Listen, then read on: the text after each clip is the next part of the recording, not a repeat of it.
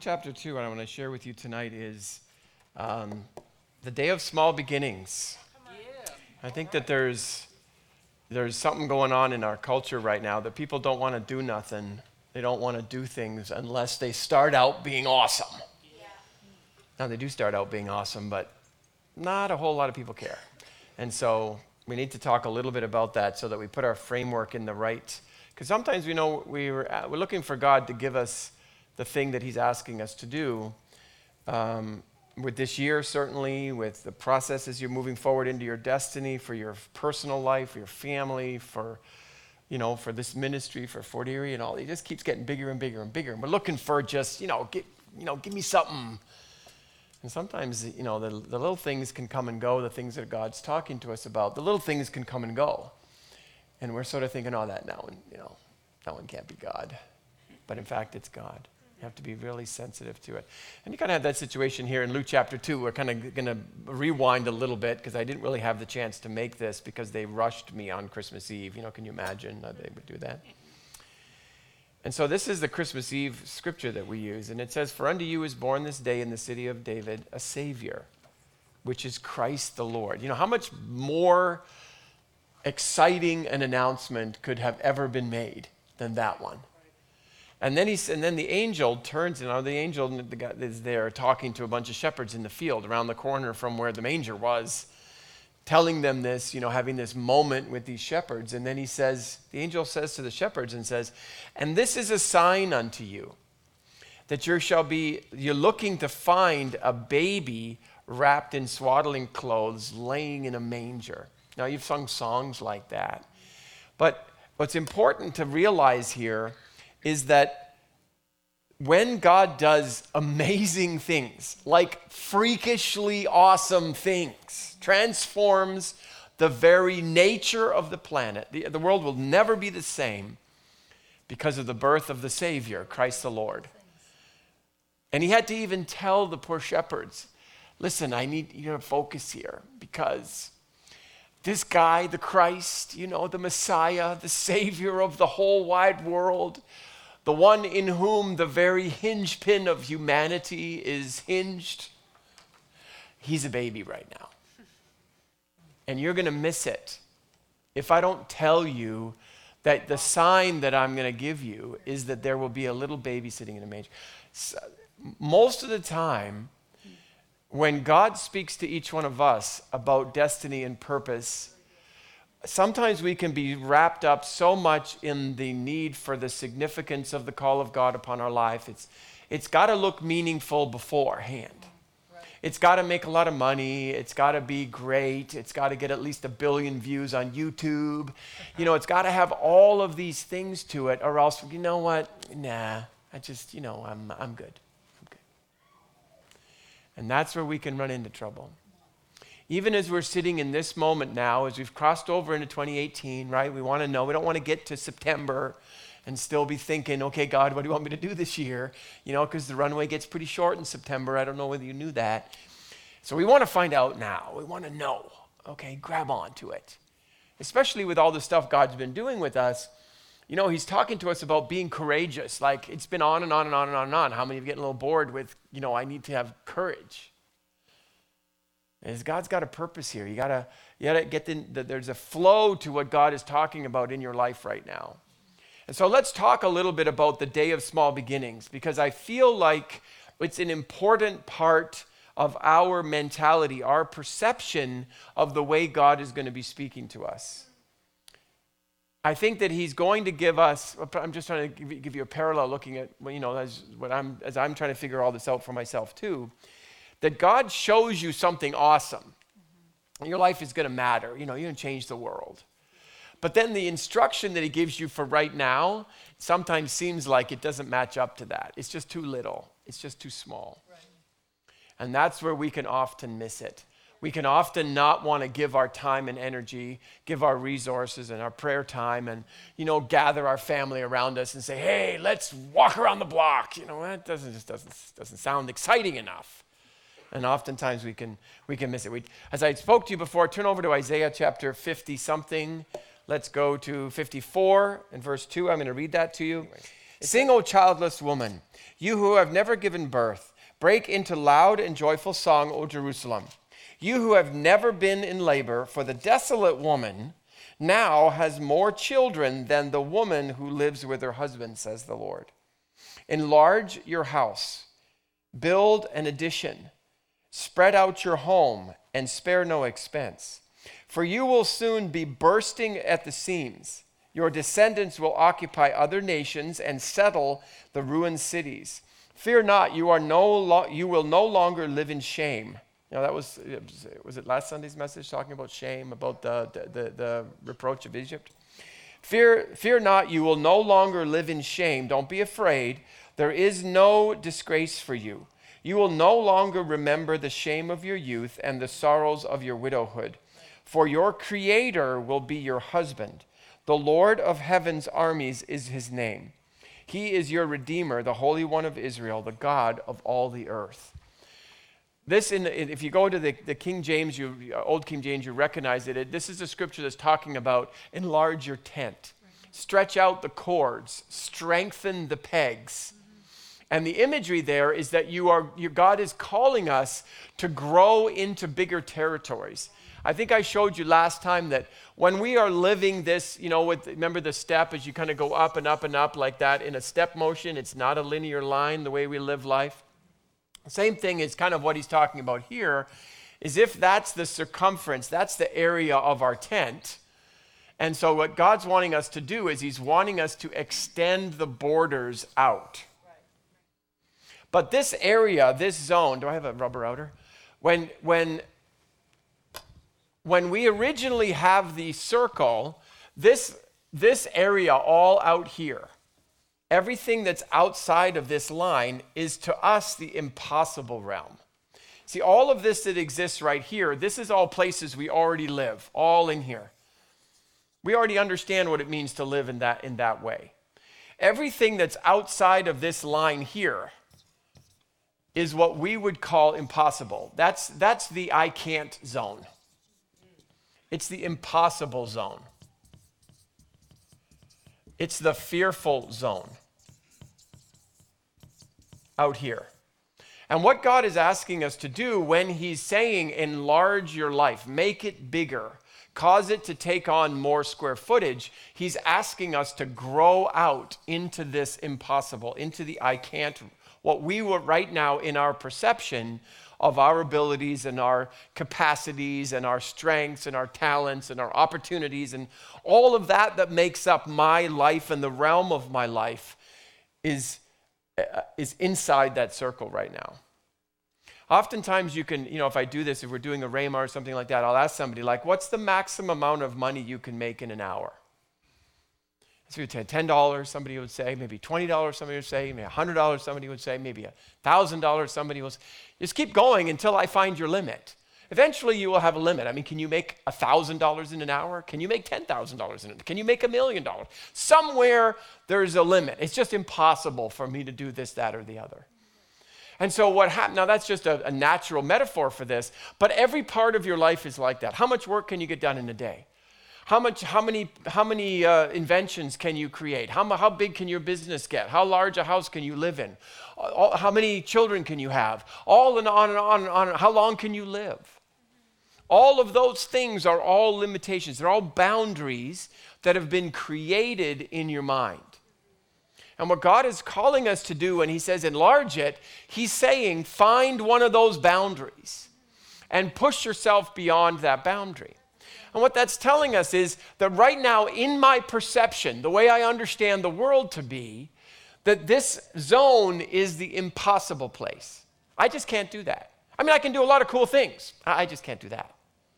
I mean, I can live to be 75, 80, 85, 90, 95. I'm Starting to lose some of you.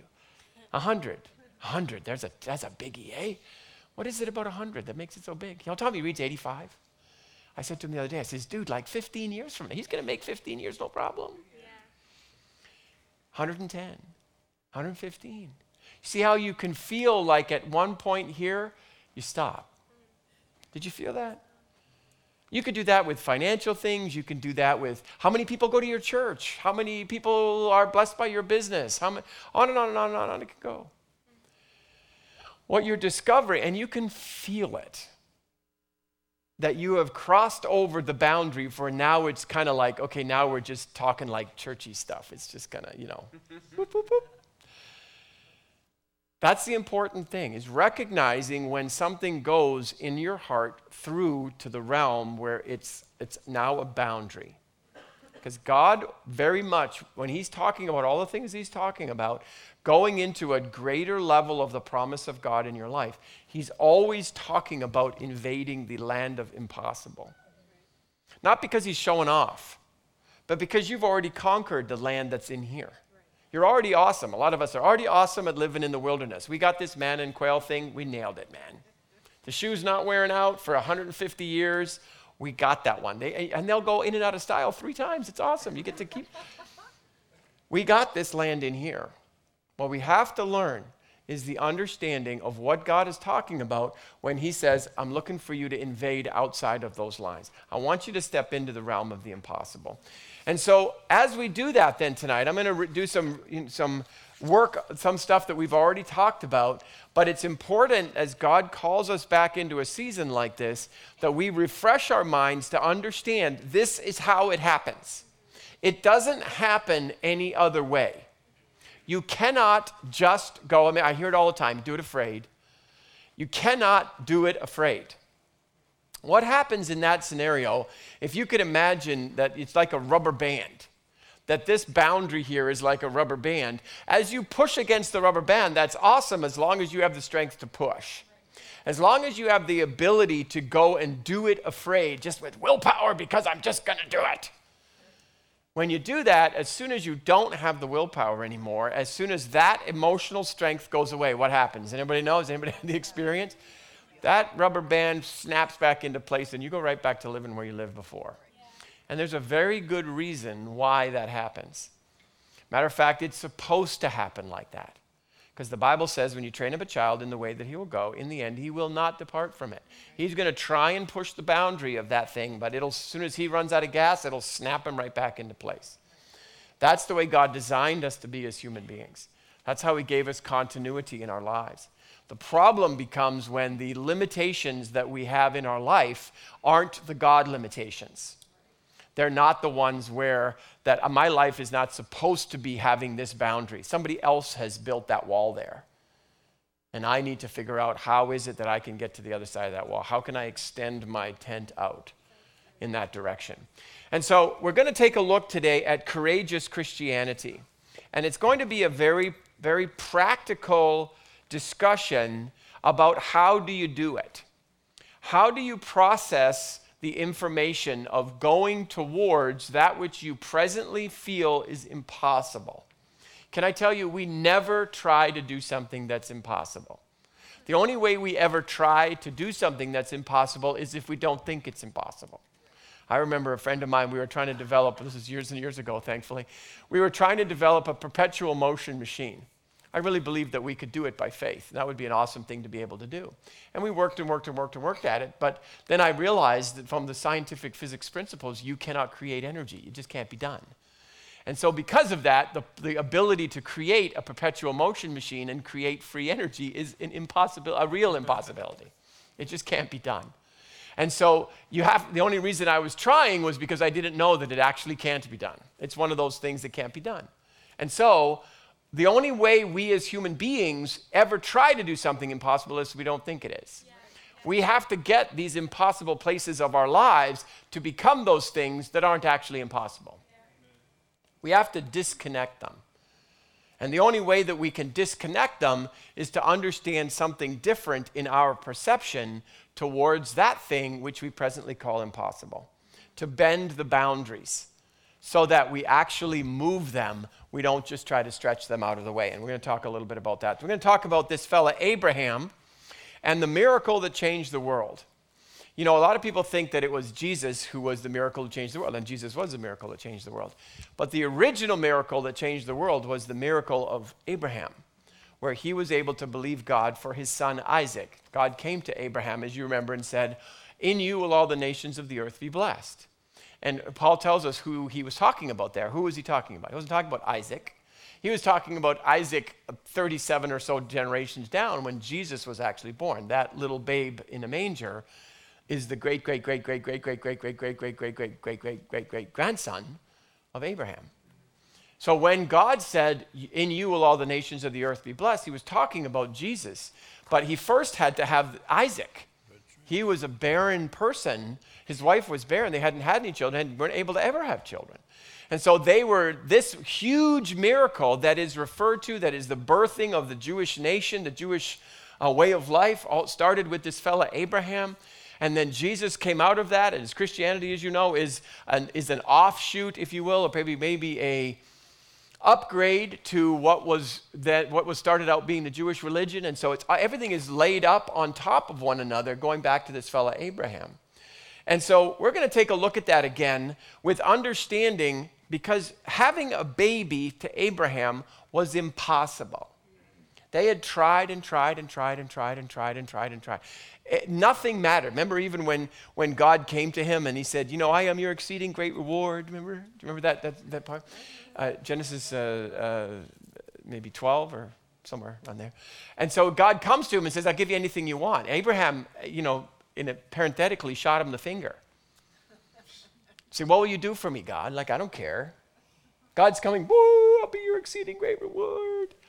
Abraham says, I don't care. Why did he not care? He didn't care because he knew he was a dead man walking. He knew that it was all over. You can fill my life up with whatever you want, and when I die, it goes to some guy that was born in another country. And so he knew this was an absolute impossibility. It wasn't even on his radar that he would be able to do that. And God came to him and says, I'll give you a kid. If you want one, I'll give you a kid. And so we know the story from back in Genesis, but then Paul recounts it coming back into, into, into Romans chapter 4. And he gives us an understanding of how do we get that to be a, be a principle in our lives that we are using intentionally on purpose every single day of our lives.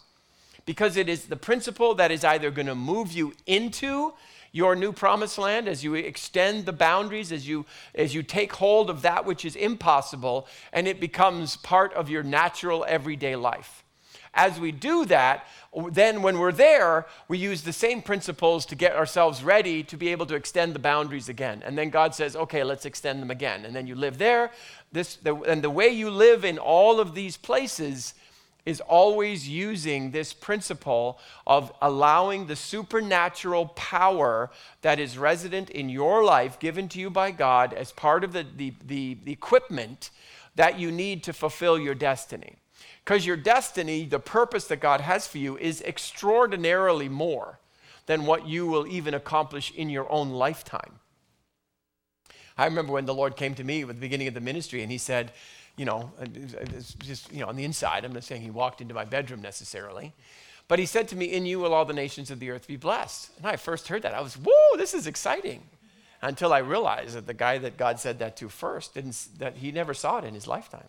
Matter of fact, didn't happen. It, it happened, you know, today in your life, long after Abraham is gone. And so, a lot of times, the destiny that God has for us, the things God's showing us about the magnificence of the significance of what our lives are being called to, those things may not even happen until long after you're gone.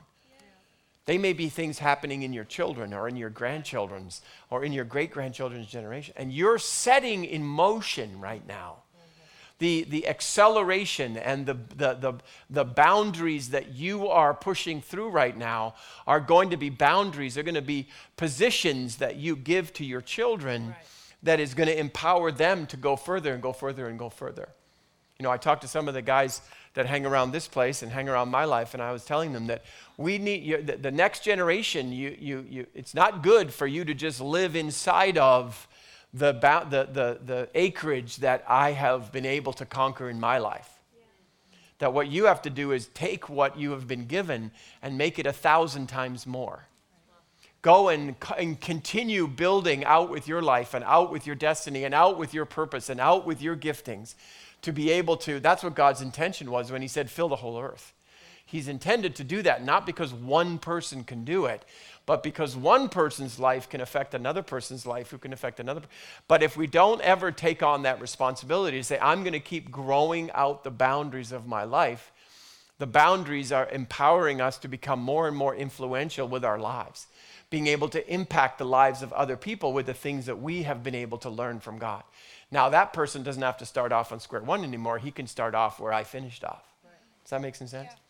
And so, Abraham, then, when he's talking about this, he's, he's, Paul is going to give us sort of like a play by play of what has been happening in Abraham's life.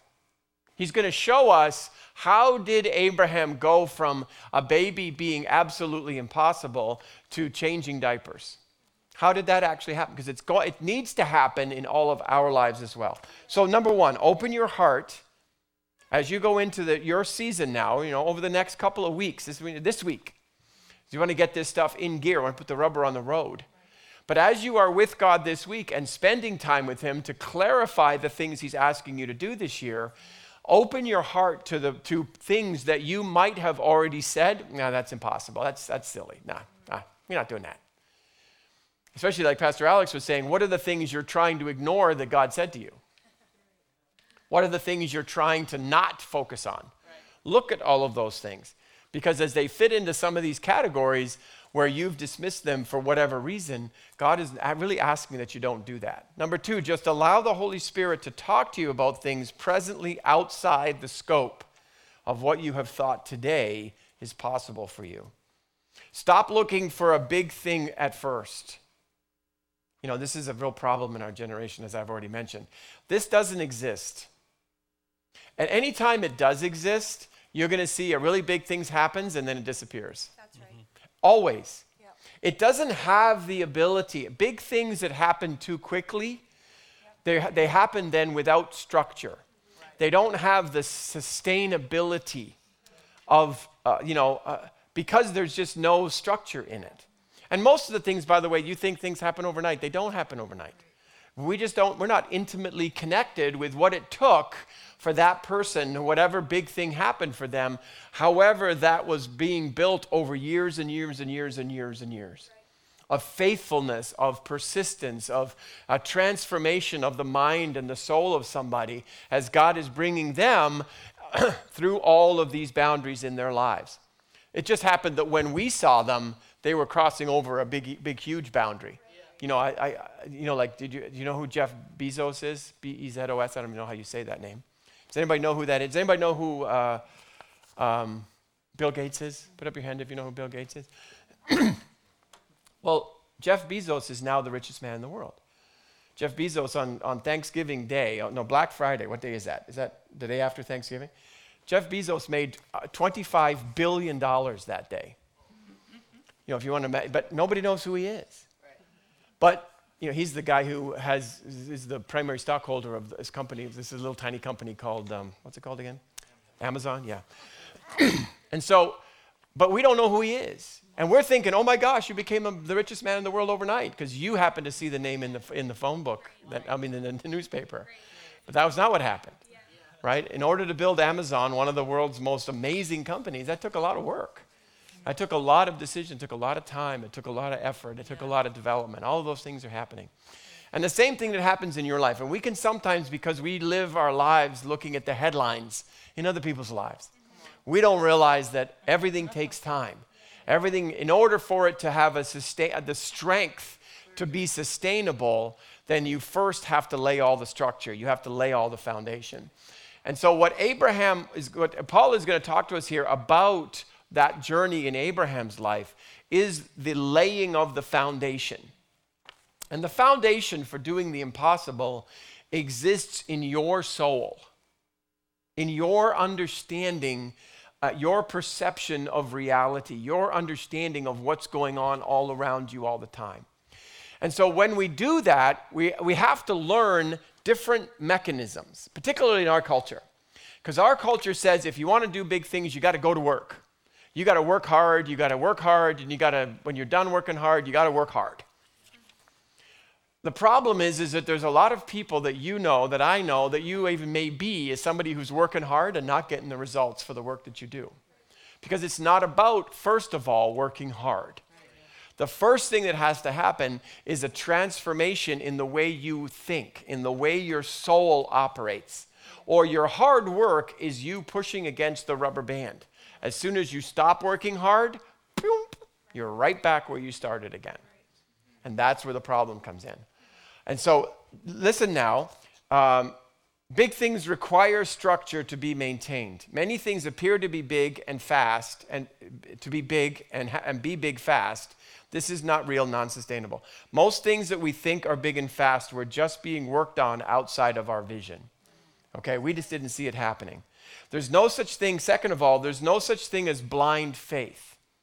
God is not asking you, if, even if He showed you something, and He's, you know, okay, so you're going to go to Uganda and you're going to build a big school system for all of these young people to be able to, woo, let's get plane tickets. No, let's not get plane tickets because you're just taking a leap of faith. That's what they call it, just blind faith. There's no such thing as blind faith. By the very definition of what faith is, Hebrews 11:1 tells us that faith is the substance of things hoped for. That's right. You already have a hope. Right? right? Faith is, that's present tense. Substance of things hoped for is past tense. If you have something in the present tense and something in the past tense, which one happened first? Tough question for late at night, I know. The one in past tense happened first. So the first thing we have to have in order for faith to be working is hope. And so when you are f- focusing now on your faith going outside of this boundary, in order to do that, you have to change what is your present day hope. Otherwise, what happens is your faith keeps you inside those boundaries. It forces you to stay inside of those boundaries, no matter how hard you try. That's how faith operates. If your hope, which is your expectation, what you really expect is going to happen, if your hope says tomorrow is going to be exactly like yesterday, then that means your faith is out there. This supernatural force that God used to create the, everything that is, that's a pretty strong force. That faith is going and making tomorrow exactly like yesterday. No matter how hard you try, it's not you're not going to defeat faith. Thank goodness by the way, because then when you try to move it, all you have to move is what your hope is, and then when your hope is moved, then faith is still the substance of things hoped for, and it moves right along with the hope. So, what we're doing, our job, is not to move the boundary. Our job is not even, as you'll see in a minute, to make everything work outside the boundary. My job is to maintain a hope. And as I maintain my hope, even though it might seem like it's never going to come to pass, as it often does, I don't lose, I don't lose sight of it. I don't let go. Because what's happening, and you're going to see as I'm going to, I'm going to lay this out line by line, as we do that, now I know my job on this whole thing of courage, this whole thing of extending the boundaries, this whole thing of seizing hold of our promised land, this whole thing about going into this new place that God has for us, our only job is to move our hope you see that in Abraham's life. Abraham's job was to become the father of a multitude on the inside. When he became a father of a multitude, even though he had been trying for decades to have children, when he was able to not only call himself Abraham, which is not a name, it's a sentence, when he was able to call himself the father of a multitude, and that reality had become a reality. That took 25 years. God said, Abraham, in, when he was 75 years old, he was 100 when he actually had the baby. That process of transformation took him 25 years in order for it to happen on the, and that doesn't have to take you that long. Because the first time somebody does it, it takes a long time. But by now, we should be raising up, you know, like our little Olivia, and your children and maybe where you're at in your life right now, we should be able to do this in a, in a matter of a few weeks. At least come to the place where our hope, we recognize that the blueprint that is creating my tomorrows is the expectation, the picture, the hope that I have on the inside of me right now. That hope is going to be patterned based on the things that I know, based on the life that I've already lived. And so, because of that, I have a lot of work to do, particularly if I'm older and older and older and older and older. Because the more days I have in my past, the more hope, the more solid my hope is. Expecting yesterday to be predicted and to be replicated in tomorrow. Little kids don't have that kind of hope. They think, well, tomorrow's going to go to Disneyland. Okay. Right? They don't fight with that stuff right? But you get to be 85 years old and you say, you know, Grandpa, you know, life is going to get better tomorrow. What's Grandpa going to do? Yeah, whatever. Stupid kid. Because as you get older, what's hardening in you is your hope. Because you're saying to yourself, absolutely, I'm convinced. Every day, every tomorrow has always been like every yesterday. I was like Abraham, right? You know, he's going by the Victoria's Secret, hoping to get, you know, get, get, get, get things moving with Sarah. And Sarah comes in tosses that thing in the drawer. Right? That ain't, you, you know, you know, no, that ain't happening. Why? Because yesterday has always been the same as tomorrow. And her heart had hardened. That's why she laughed when God said, This is, you're going to have a baby. She goes, Yeah, whatever. What's that? That's a hardened hope. And so when God is trying to bring us, especially you have the same color hair as me in real life, if you if we when God is trying to bring us over into this new realm where tomorrow is different than it was yesterday, we have to actually understand how, what bolts we have to loosen because this sucker has rusted in. And we need to be able to say, okay, God, if tomorrow is going to be different, I'm not waiting on you, you're waiting on me. But He's not waiting on me to do anything. He's not waiting on me to make anything happen, as we're going to get right at here. Okay, let's do that first. Go to Mark chapter 4. And so in Mark chapter 4, because we're going to skip around a wee bit here since I'm running out of daylight. In Mark chapter 4, if you go to there, wherever I am here, in verse 24, I think it is. No. Verse 26. And Jesus said, How many of you are listening now? It's Jesus said, Jesus understood how this was going to happen in your life. So it says, And Jesus said, The kingdom of God is likened unto a farmer who scatters seed on the ground. The kingdom of God. That doesn't mean our realm. That means the kingdom of God. The kingdom of earth is like this. The kingdom of heaven is like this. And the kingdom of God is like this. All everywhere operates by this same principle. This is like a farmer who scatters seed on the ground. Night and day, he's asleep and awake. The seed sprouts up he does not understand how it happens. The earth produces the crops on its own. First the blade, then the ear, and then the full corn.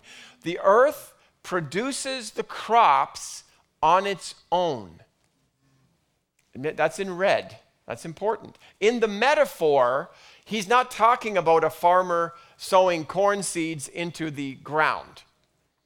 In this metaphor, what Jesus is saying is this is about the word of God, the promise of God that is being released into your life when God says, This is your promised land.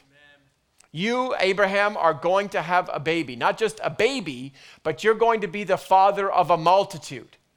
Impossible was one kid. What's the father of a multitude look like? But you see, as that word from God had the power to get inside of Abraham's heart. Then, what this Bible, what that scripture says is when the word of God gets in your heart, when you take that word and you make it the hope of your heart. And this is, the Bible's about to tell you how to do that. When you make that hope, that word of God, the real expectation of what your life is going to be like tomorrow what happens is the earth, your heart, or your faith goes and produces that thing in your tomorrow. You don't have to produce that thing in your tomorrow. You don't have to figure out how to turn impossible into inevitable. You don't have to do that. All you have to do is decide that because God came to you and said, I want this to be your promised land, I want this to be the acreage that you conquer in the next season of your life. Even if you don't think it's even important. Just because God has come to you, it's important. It's the place where you are destined right now to come into a new reality in your life, in whatever area it is. And all God's asking you to do is figure out how to make that a real expectation in your life. So if you're in Romans chapter 4, Romans chapter 4 tells us, verse 17 or so, it tells us that there's two things that we are responsible for. Let me just read it to you. I think I wrote it in my, book, my notes anyway, since I'm jumping around. Um, Therefore, it is by faith that it might be by grace, so that the promise may be sure to all the seed. Now, this is the general promise that he's talking about here the blessing of Abraham in your life. But you have a specific promise. In 2018, this is what God is trying to do in your life. Um, not only to those who are of the law, which is the Jewish people, but also those who are of the faith of Abraham. That's you and me. We're not born, maybe you were born Jewish, but I wasn't born Jewish. I'm in this because of the faith of Abraham, that I decided to believe God. So I'm counted as a righteous person. I'm counted as a brother of Jesus because of I've decided that I'm going to believe God. Uh, father of Abraham, who's the father of us all, then there's a parentheses moment there, but we'll just pass over that so that the sentence makes sense. But also those who were of the faith of Abraham, who is the father of us all who gives life to the dead things and calls those things which do not exist as though they already did. You have two jobs. In all of this equation, you have two things you need to do. One, you need to give life to things that are presently dead. And two, you need to call things that be not as though they already are. Both of those things are referencing the very specific tool that you have to take things that exist right now only in the spiritual realm. What we're able to do as human beings, we're the only people that, the only species of being that's able to do this. We can go from our realm in the natural and we can go and look and see what's in the spiritual realm. What does it look like over there?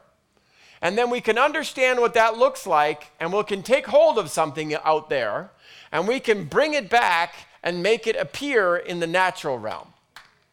This is a gift that we have. You can do it right now. I close your eyes, you know, go to heaven. Okay, I'm walking around, you know, you can I'm, I'm usually walking down the side of a castle. There's a, there's a doorway right there. I'm sneaking in the castle way, you know. And there's this huge light beaming out of that door in the castle because I know that God's throne is right there on the side. So I know as I turn that corner, I'm going to be right in the presence of God. Can you all do that? Right? Can you see the abundance that there? Can you feel the health? Can you all of those things that you see over there? because you can see them, you can bring them into this natural realm. But the way you bring them into this natural realm is using a very specific tool that you've been given to take something that only exists right now in your soul, in your imagination. It's not real. It's, well, it's real, but it's not real in this natural realm. And you can use a very specific tool to cause those things that only exist in the spiritual realm, which you have drawn down from there and you've put them in your soul. That's what hope is. And then once they're in your soul, as though this is a possession of mine, I'm going to say them out of my mouth. When you say them out of your mouth, you start the process of building those things that only existed in the spiritual realm that are now in the soul realm because they're in your mind. Now you're starting to produce them in the natural realm that you live in how you do that, how do you give life to dead things? What does Proverbs 18 tell us? It tells us that the power of life and death are in the tongue. It's in the things that you say every day, particularly the things that you say that are in alignment with the Word of God that has come to you as a promise for what 2018 is going to look like in your life. So, all, and then all we have to do now, we have to go and do this next time I'm in the pulpit. Three, two, one, and good night. but I just, can I have five more minutes? Okay. In Romans chapter 4, it tells us Abraham did this. He gave life to dead things by calling those things that be not as though they are. Well, when did Abraham do that? He did that when he said, Hi, I'm Abraham. Right? He, he said, Hi, I'm the father of a multitude. Because God changed his name. So every time people called him or he introduced himself, he was saying who he was. And so what we do then is we are releasing that out of our own mouths. That's the key. That's all our job is. Well, there's a couple of things that are going to be going on here. So it's a little understanding of what's going on in our soul as we are doing that. As we are saying and calling those things that are not yet as though they already were. Abraham says it, uh, Paul says it like this Abraham. He said, one, he considered not the limitations of his natural body. Now, in him, in him it was the ability to cre- procreate. But you may have natural limitations in other areas of your life. You don't have the strength, you're not smart enough, you don't have the right education, you don't have enough money, you're not from the right family, you don't live in the right country, you're not the right color, whatever. Limitations somebody has imposed upon you. And those limitations say this far and no more. You have to get your soul to recognize that there are no limitations like that. When God says you can and you say you can't, who's right? Right. Right? Just stop right there. When God has said, This is where I want you to be living this time next year, I want you to have this new acreage by this time next year. It's just the same as God coming to Abraham and saying, I'm going to make you the father of a multitude. I'm going to take you somewhere. And he had to be able to get over the fact that he was 100 years old at this time and stuff wasn't working like it used to work when he was 18. But he had to forget that and get over it. You know, in your soul, when it sees natural limitations, it stops. And maybe you come to church and you la di da about it, but you know, and everybody else knows, you got a limitation in your way. Your words don't sound right. Yeah, I'm a millionaire, millionaire, millionaire, millionaire. Yeah, whatever. Yeah, praise the Lord. Bless the Lord. I believe in God. All these things that we say because we really don't believe it. Why? Because there's a limitation, there's a boundary. And so we have to just unlock the boundary. Just go, God knows more than the natural boundaries. Over and over and over. No, Jesus walked on water. Did you know that? You saw that? You, you read that story? How many of you know you can't walk on water? I mean, we do here in Canada, but there's, you know, you can't walk on water, right? It's a natural boundary that you say can't be overcome. That's why we have the scriptures. That's why all these stories are there. Do you know you can't feed 20,000 people with a filet fish sandwich? Did you know that? We have all of these places where it's like, no, we have to not have so much respect for natural boundaries, especially when God's come and God has talked to you. And he sort of said, wait a minute, you got to break through this. This is a possible, this is your promised land.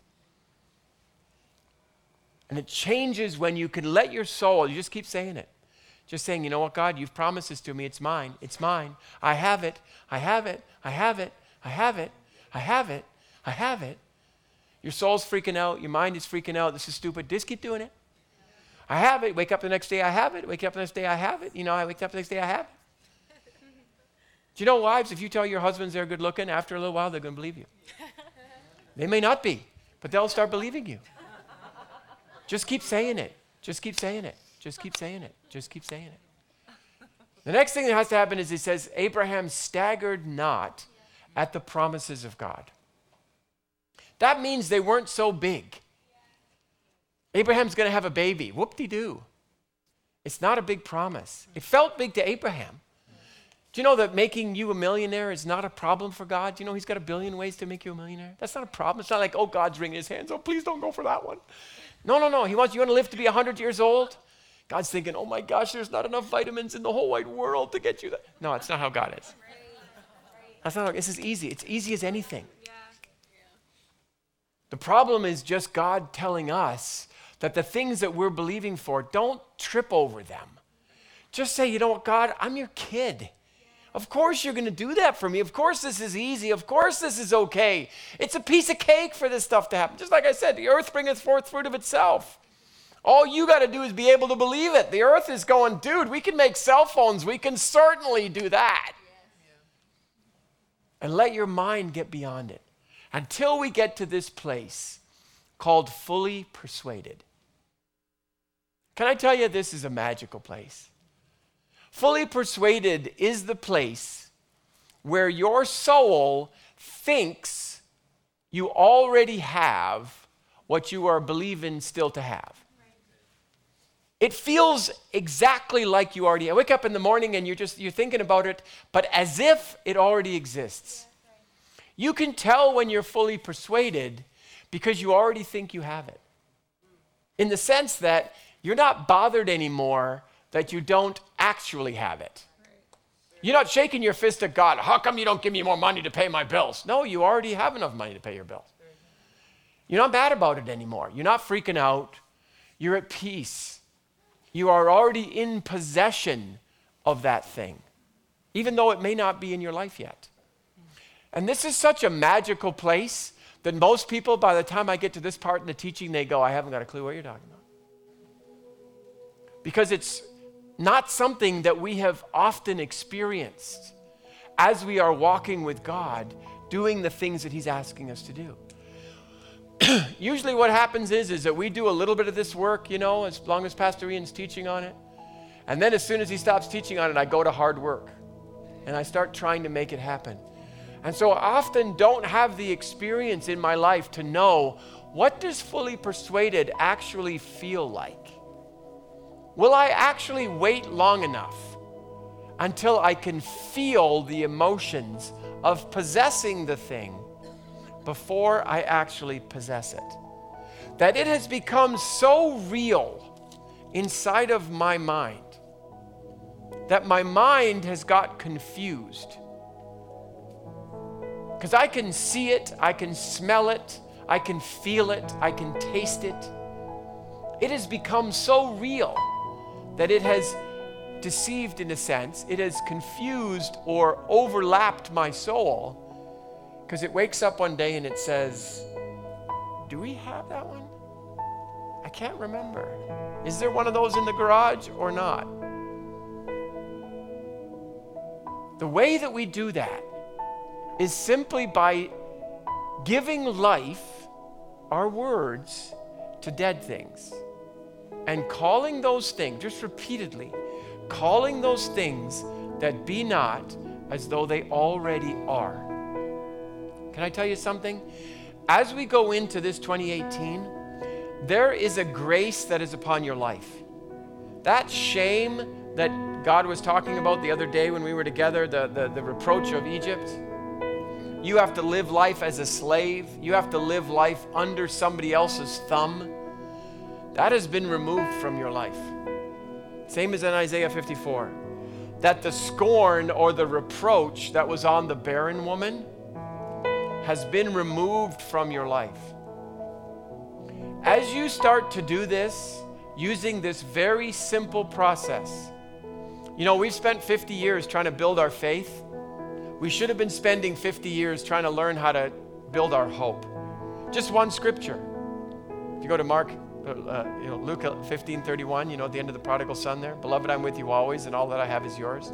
Just, just do that one. But have an expectation in your soul, knowing how to get through from impossible to inevitable so that that issue of fully persuaded has manifested in your life. So that all the emotions all the fear all the i don't have it all the i'll never do it all the i can't have this all that has been wiped away. And it's been wiped away simply because you will not stop meditating on it. You just won't stop rolling it in your mind and declaring out of your mouth that you have already taken possession of that thing. Just don't stop. Make that something that for the first couple of months of this year, it is your I will not go to sleep without doing this thing.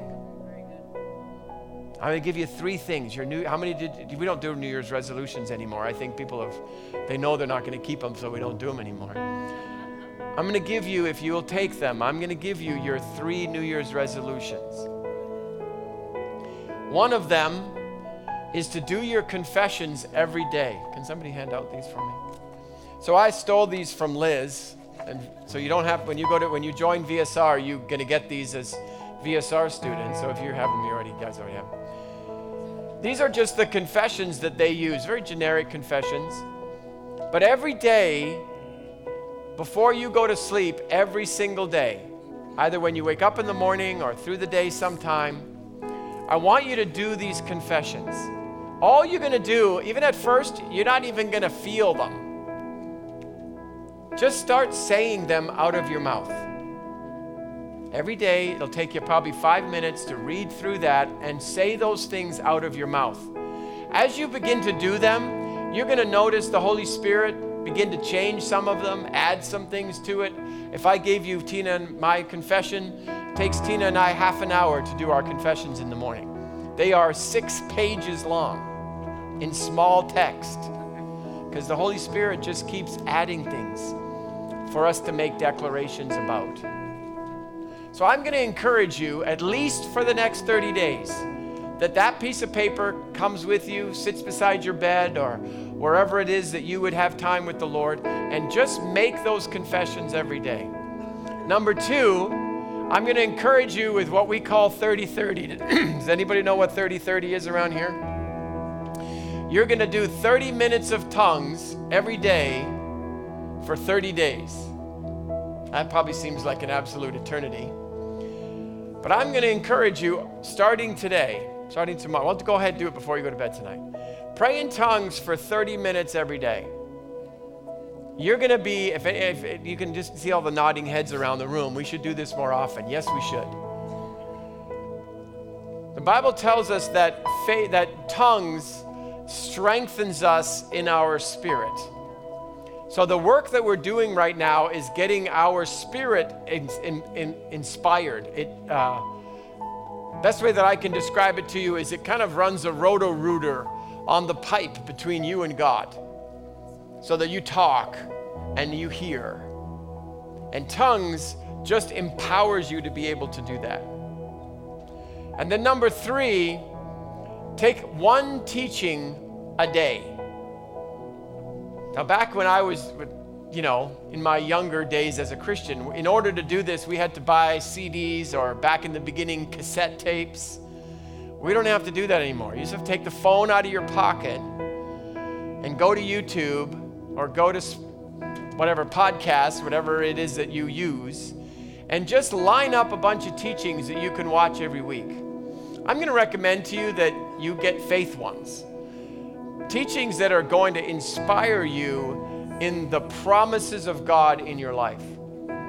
If all you did for the next 30 days was listen to half the teaching on the way to work and the other half of the teaching on the way home, it won't even interrupt your day. If you do those three things, do your confessions every day, pray in tongues for 30 minutes a day, and listen to a teaching 30 minutes a day, I can promise you by the time you get to the end of January, your perspective on your world is going to be dramatically different than it is today. It's simply taking a hold of this, pro- this process in, Mark, in Romans chapter 4 and empowering yourself with the tool that you need in order to conquer new territory and conquer new land. God will do it for you as long as you build and allow Him to transform the hope that's inside of your soul. Put your hand over your heart. If you're ready to make a commitment before God to do those three things as your New Year's resolution, at least get to the end of January, say this with me. Say, Heavenly Father, I give you my commitment. I'm going to make my confessions every day. I'm going to pray in tongues for 30 minutes every day for 30 days. I'm going to listen to a teaching, a Bible based teaching, a faith based teaching every day for 30 days. It's my commitment. Holy Spirit, you know I need help with this. Remind me every time I put my head on my pillow to go to sleep, remind me if I haven't ticked off all three of those boxes. Help me with this. I really want to do this. In Jesus' name.